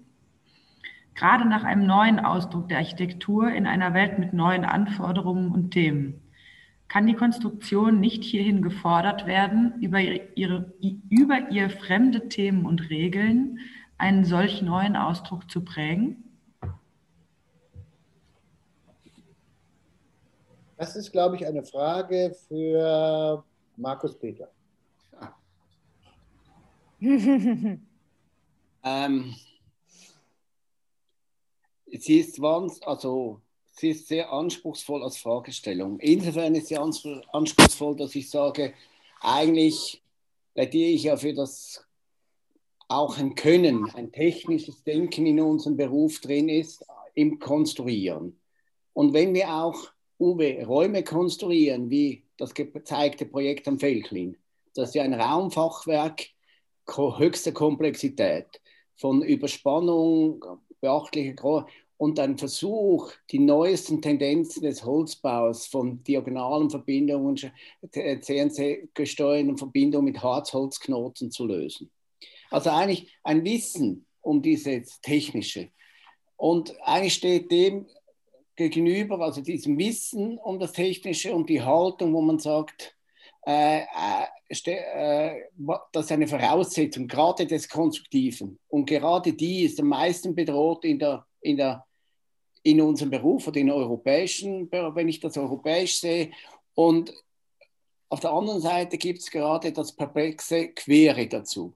Also dieses Abstrahieren von den Voraussetzungen im Formfindungsprozess.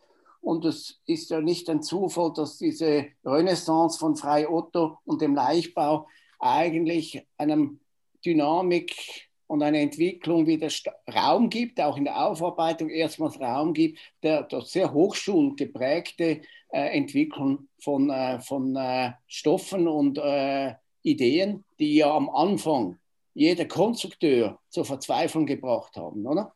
Also diese, diese Mischung quasi von, von technischem Wissen und darüber hinausgehen ist aber immer bedingt, dass diese zwei Kulturen vorhanden sind, weil das darüber hinausgehen hat eben erst textile Anwendungen im Bausektor ermöglicht. Also das technische Wissen über textile, moderne und Kunststoffmaterialien hat erst diese Kombination geschaffen. Also ich glaube, Architektur ist keine Kreativwirtschaft.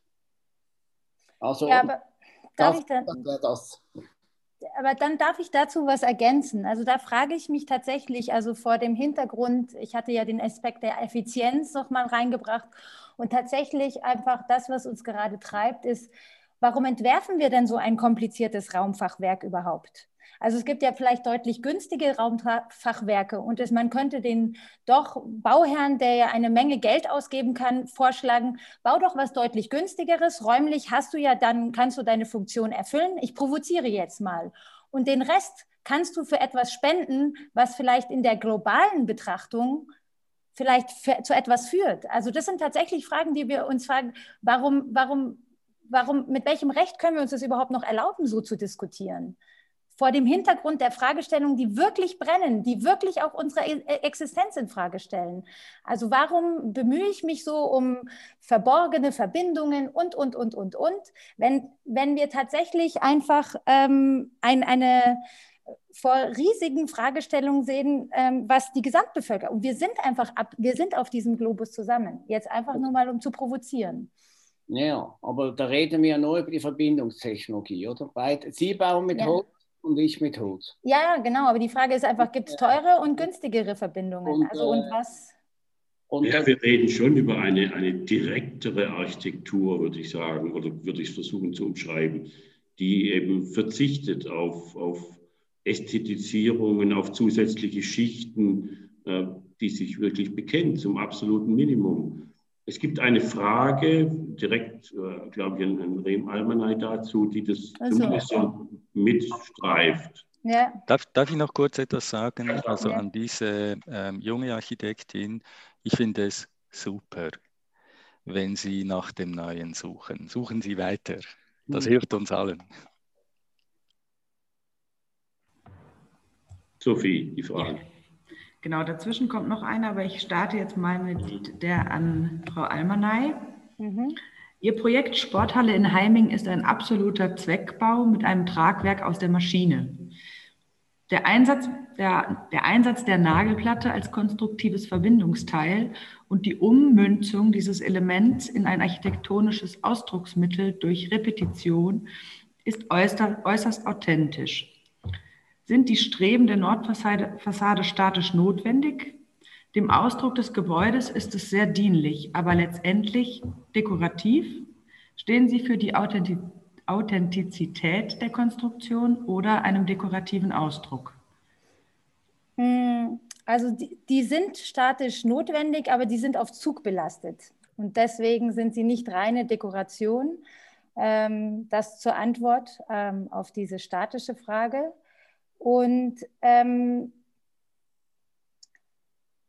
was ein Effekt ist, was natürlich irgendwie dieser Konstruktion geschuldet ist, weil sie eben so dünn und so leicht ist, dass sie natürlich ähm, eine Ordnung mit sich bringt. Also das ist ja der Vorteil ähm, einer gewissen Effizienz, dass sie sozusagen ähm, Ordnung bevorzugt zu Unordnung. Das ist irgendwie eine Konsequenz der Schwerkraft und eine Bedingung, die resultiert. Und ähm, also tatsächlich ist wahrscheinlich dekonstruktivistisch zu konstruieren nicht so effizient. Ähm, und ähm, dass tatsächlich vielleicht ähm, ein fast schon sakraler Moment ja in dieser Sporthalle sich aus dieser Konstruktion ergibt, würde ich jetzt für meinen Teil ähm, fast schon einfach als Glücksmoment ähm, bezeichnen, dass das sich ergibt aus, dieser, aus, der, aus der Logik dieser Konstruktion heraus. Ähm, aber tatsächlich, am Anfang von, von dieser Bauaufgabe war tatsächlich, was ist die günstigste Konstruktion? Also, und ich würde das tatsächlich, die, die, die Bedingungen ähm, dem voranstellen und nicht die Suche nach dem Ausdruck. Also ich glaube, das würde ich eher immer mehr voranstellen. Ich hoffe, dass ich die Frage weitestgehend beantwortet habe. Ansonsten gäbe es die Möglichkeit der Nachfrage des Fragenden. Wobei ich komme, ich glaube, es kommen weitere Fragen auch, oder? Ja, also wir haben äh, sowieso noch eine, die wir übersprungen haben. Vielleicht nehmen wir die jetzt gleich mit. Ja, das ist eine Frage von Johannes Berzau. Um nochmals auf die Frage des Materials zurückzukommen. Inwiefern ist ein intellektuelles Konstituieren, dass zunächst jedes Material weder gut noch schlecht ist, hilfreich bzw. zielführend, während beim größten Teil der heutigen Bauerei keinerlei Bewusstsein für Materialität vorhanden zu sein scheint? Gerade bei der Masse an anonymen Bauten müsste doch das Wissen um ökologische Aspekte und sinnliche Wahrnehmbarkeit ins Bewusstsein gerückt werden. Fragezeichen. Auch weil die meisten Bauherren über wenig bis keine architektonische Bildung verfügen, jedoch einen wesentlichen Anteil am Ressourcenverbrauch haben. Herr Graser, wollen Sie darauf antworten? Das ist so. Also grundsätzlich ist nur nichts bauen ökologisch. Ähm, es ist aber so, dass wir bauen und wenn wir bauen, es ist eine, Bauen ist eine kulturelle, kultureller Aushandlungsprozess. Und es ist natürlich so, dass vieles Bauen an der Architektur vorbeigeht. Und die Frage ist, wie kann man all die vielen Akteure dazu bringen, dazu sensibilisieren, eben doch mit Architektinnen oder Architekten zusammenzuarbeiten. Markus. Markus, ich will nur was sagen zu dieser Frage ähm, der Effizienz und der Frage, weil wir jetzt, um noch indirekt eine Antwort auf der, Ihre Frage der Verbindungstechnologie zu geben. Mhm. Wir forschen über Hartholz. Mhm. Ist natürlich eigentlich eine der Schlüsselfragen heute in unserer Holzwirtschaft, dass wir eigentlich große Teile des Buchenholz nicht verwenden und Zweitens forschen wir über die Effizienz der Verbindungen. Sie arbeiten mit einem Primitivsystem, so ausgedrückt, das ökologisch nicht klug ist, weil es nicht auf der Ebene der Effizienz agiert. Also wir haben durchaus auch eine Art technische Innovation, die im Moment mitläuft. Das interessiert mich. Ist mhm. aus diesen technologischen und ökologischen Forschungen auch eine architektonische Komponente äh, der abzugewinnen. Das wäre ja mhm. unsere Arbeit, immer wieder diesen Bedingungen auch Form abzupressen. Und natürlich habe ich monatelang, jahrelang unseren CNC-gesteuerten Computer an der Hochschule zugesehen, was für formalen Schrott sie produzieren. Oder? Eigentlich die Leistungsfähigkeit besteht darin, dass man alles vermeintlich machen kann. Und diese Art Verführungskunst quasi zu übersetzen in eine Raumökonomie, und zugleich darin jetzt Hartholzverbindungstechnologien umzusetzen. Mhm. Natürlich einfach schon, äh, das bedingt jetzt eben dieses, was ich meine mit dem technischen Wissen, aber eigentlich ist ein Stück weit dieser Synergieanspruch, der eben über das Konstruktive hinausgeht. Aber das Einlassen, wir, ich musste alle diese Verbindungen neu, neu lernen nochmals. Wo stehen wir jetzt wirklich verbindungstechnologisch? Da haben wir natürlich die Nagelplatte, den, den Blumenverbinder und nachher haben wir natürlich die, die, die Stangen und jetzt haben wir die nach Hartholzknoten kombiniert. Und jetzt müssen wir sagen, wir haben eine Pluralität von Verbindungen, die müssen wir jetzt klug handeln. Da muss, da muss man sehr nahe an die technologische Tendenz, wenn man das macht, und dann im richtigen Moment das auch quasi bündeln in eine Raumstruktur. Das ist eigentlich, ihre Nagelverbindungen sind einfach nicht sehr geeignet, um Diagonalen äh, herzustellen.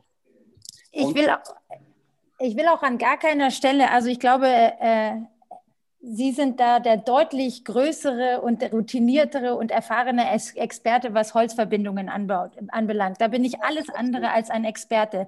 Aber das Thema, das ich damit streifen wollte, und vielleicht mache ich das mit einem anderen Beispiel klarer, und es hat erstmal gar nicht so viel mit Konstruktion zu tun. Ähm, bei einem letzten Beitrag im Sommer für einen Kindergarten ähm, irgendwo auf dem Land in Bayern, ähm, da, da, sind ihnen die Räumlichkeiten ausgegangen. Am Rand von dem Dorf wollten sie einfach, haben sie ein großes Grundstück als Bauland ausgewiesen und da sollte ein Kindergarten hinkommen. Und wir haben einfach das Programm, einfach die beheizten Räume vom Programm einfach um 70 Prozent unterschritten und gesagt, ihr könnt einfach einen Kindergarten in einem gebrauchten Gewächshaus haben. Und die beheizten Räume sind in Lehmriegeln. Und wenn ihr feststellt, weil ohnehin bewegen sich die Kinder zu wenig, also und vieles der Aktivitäten können sie dann in diesen teilbeheizten Räumen machen und äh, Rückzug für Kinderkrippe, also wirklich ganz kleine Kinder ab drei, vier Monaten, ähm, gibt es eben in diesen kleinen Bereichen und alles andere ist sozusagen ähm, in diesen Zwischenräumen möglich. Sie können das gebraucht, es sind Komponenten, die kann man tatsächlich, gibt es da einen Gebrauchtmarkt für, wusste ich bis dato dann auch noch nicht. Und wenn Sie ähm, das dann nicht mehr brauchen, können Sie es entweder als Gewächshaus benutzen, weil wer weiß, ob der Bauboom oder einfach die, die, die Entwicklung der Wirtschaft tatsächlich zu so einem exponentiellen weiteren Wachstum und dann damit auch zu einem Kinderbetreuungsbedarf führt. Also, dass man tatsächlich das noch weiter hinterfragt und nicht nur sozusagen auf dieser einen Ebene. Das, ist, das war sozusagen die, ähm, die Ebene, die, also das kann ich nicht beurteilen in Bezug auf Ihre Raumtreffer. Sie, sie sehen nur sehr teuer aus. Gut, das, aber jetzt nur noch, äh, meine, dass jetzt vielleicht wieder zurück die Veranstaltung vor uns war. Ja. Funktion und das Programming das Thema. Also es geht eben nicht nur. Ja, ja, aber wir stellen auch fest, dass gewisse Dinge sich einfach verschneiden. Wir gehen einfach zum Raum über und wir gehen ins Programming über und das gehört natürlich in der Auswahl und in der, in der Anwendung der Konstruktion voraus oder geht mit ihm. Gar keine Frage. Und dieses Ausprobieren auf der neuen, das Neue, da äh, über Konventionen hinwegzugehen, ist vielleicht im Programm noch entscheidender und ist vielleicht in der ökologischen Bilanz, um irgendwie dahin zu kommen, mal weniger zu bauen, vielleicht doch eine Frage oder mindestens in einer klugen Art Ressourceneffizienz äh, zu, zu, äh, zu bauen. Ja. Also ich finde das, äh, das finde ich wunderbar. Das, äh, wir brauchen jetzt schon gar kein Schlusswort mehr zu sprechen weil, äh, weil ihr beide das äh, im Grunde genommen die Themen, die wir heute behandelt haben, schön zusammengefasst haben. Ne? Also die Funktion mit der Konstruktion. Und Markus hat es dann nochmal, äh, hat nochmal die Brücke auch zu den zu anderen, zum Raum geschlagen, wofür ich sehr dankbar bin, zum Raum. Und deswegen ähm, sind wir, glaube ich, jetzt, äh, fürchte, am Ende angekommen. Wir können natürlich noch immer weiter diskutieren, aber ich glaube, wir haben einige wichtige Punkte angesprochen und einige Dinge sind, glaube ich, auch klar geworden. Und äh, deswegen möchte ich Ihnen drei, euch drei erstmal ganz herzlich danken, dass ihr zu uns gefunden habt, dass ihr mit uns diskutiert habt über diese ja zugegebenerweise auch äh, nicht ganz einfache Frage. Und ähm, das war schön, das hat Spaß gemacht. Vielen Dank euch drei, dass ihr mitgemacht habt. Vielen Dank für die Einladung. Danke. Ja, auch von meiner Seite herzlichen Dank an euch und Dank auch an alle Zuschauerinnen und Zuschauer äh, in den letzten beiden Tagen, gestern Nachmittag und heute, für das rege Interesse und für die Beiträge und für die Beteiligung.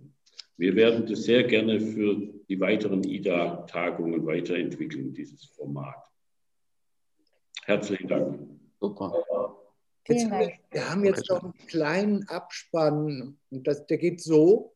Das war Ida Intermezzo 2021. Ach so. wir bedanken uns bei Ihnen allen für Ihre Teilnahme und Mitwirkung. Und ja, und wir würden uns sehr freuen, wenn es uns gelungen ist, einige Erkenntnisse zu befördern. Und wenn wir vielleicht nicht direkt antworten, so doch zumindest einige interessante und relevante Fragen zur gegenwärtigen Architektur und zu unserer Profession aufwerfen konnten. Ein herzliches Dankeschön und ein herzliches Vergelt's Gott an all unsere Gäste gestern und heute.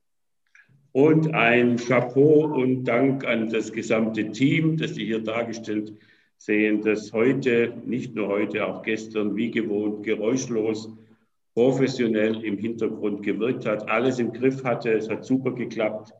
Ähm, das war aber nicht nur gestern und heute, sondern es war im Vorfeld viel, viel Zeit, Ideen, Engagement, Technikbewältigung, äh, die für die Vorbereitung dieses Intermezzos nötig war. Vielen, vielen Dank. Danke, danke. Gerne weisen wir auf unsere schöne Publikationen zu den bisherigen Tagungen hin, zu Ort, Material, Funktion und Konstruktion. Die, Sie, die können Sie bei uns, können Sie die bestellen, die können Sie aber auch im Verlag der Buchhandlung Walter König Köln bestellen. Und wir sagen auf Wiedersehen in 2022 und dann hoffentlich wieder in Aachen und wieder im unverwechselbaren IDA-Modus.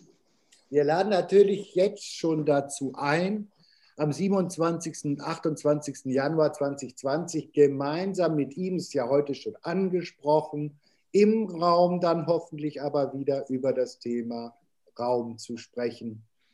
Bis dahin passen Sie auf sich auf und Ihre Umgebung auf, bleiben Sie gesund Markus, du notierst den Termin, du bist schon gebucht. Und, äh, Mach ich sofort. Alles Gute und Adieu von uns. Ja. Tschüss. Tschüss.